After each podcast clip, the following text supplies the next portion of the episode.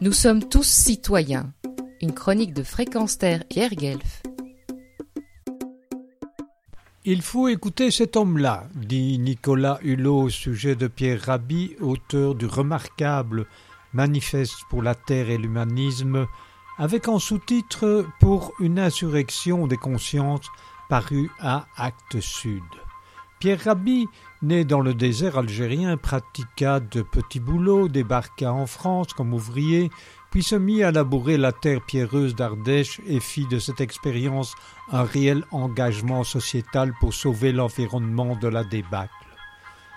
Révolté pacifiste, il nous déclare dans son nouveau livre qu'au-delà des catégories, des nationalismes, des idéologies, des clivages politiques et de tout ce qui fragmente notre réalité commune, c'est à l'insurrection et à la fédération des consciences que je fais aujourd'hui appel pour mutualiser ce que l'humanité a de meilleur et éviter le pire. Il s'explique de manière assez catégorique sur les moyens à mettre en œuvre pour sauver notre planète du désastre. Je suis convaincu, dit-il, que la survie de l'espèce humaine ne pourra se passer de l'intégration de deux notions fondamentales. Le respect de la Terre comme planète à laquelle nous devons vie et dont nous ne pouvons nous dissocier, et à son prolongement direct qu'est la Terre nourricière, et l'avènement d'un humanisme planétaire, seule perspective capable de donner un sens à l'histoire de l'humanité en tant que phénomène. Dans cet ouvrage, il aborde de manière détaillée, en apportant des solutions réalistes, les problèmes de la sécheresse, de la pénurie d'eau, des inondations, de la faim et de la détresse alimentaire, de la perte de la biodiversité, des manipulations génétiques, des OGM et pesticides, de la frénésie euh, à la mobilité, de la destruction des abeilles, des changements climatiques, etc. Alors,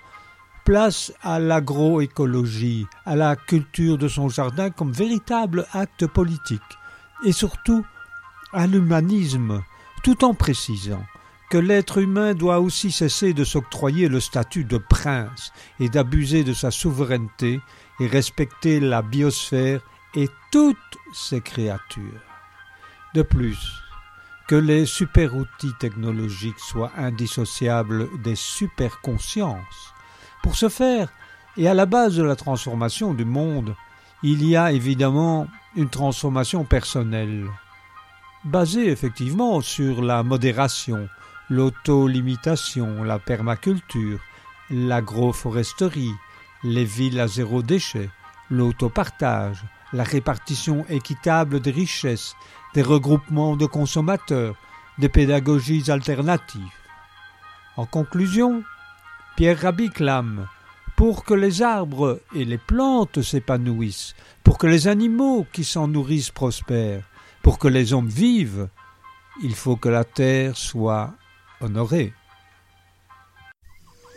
Pierre Guelf, retrouvez et podcastez cette chronique sur notre site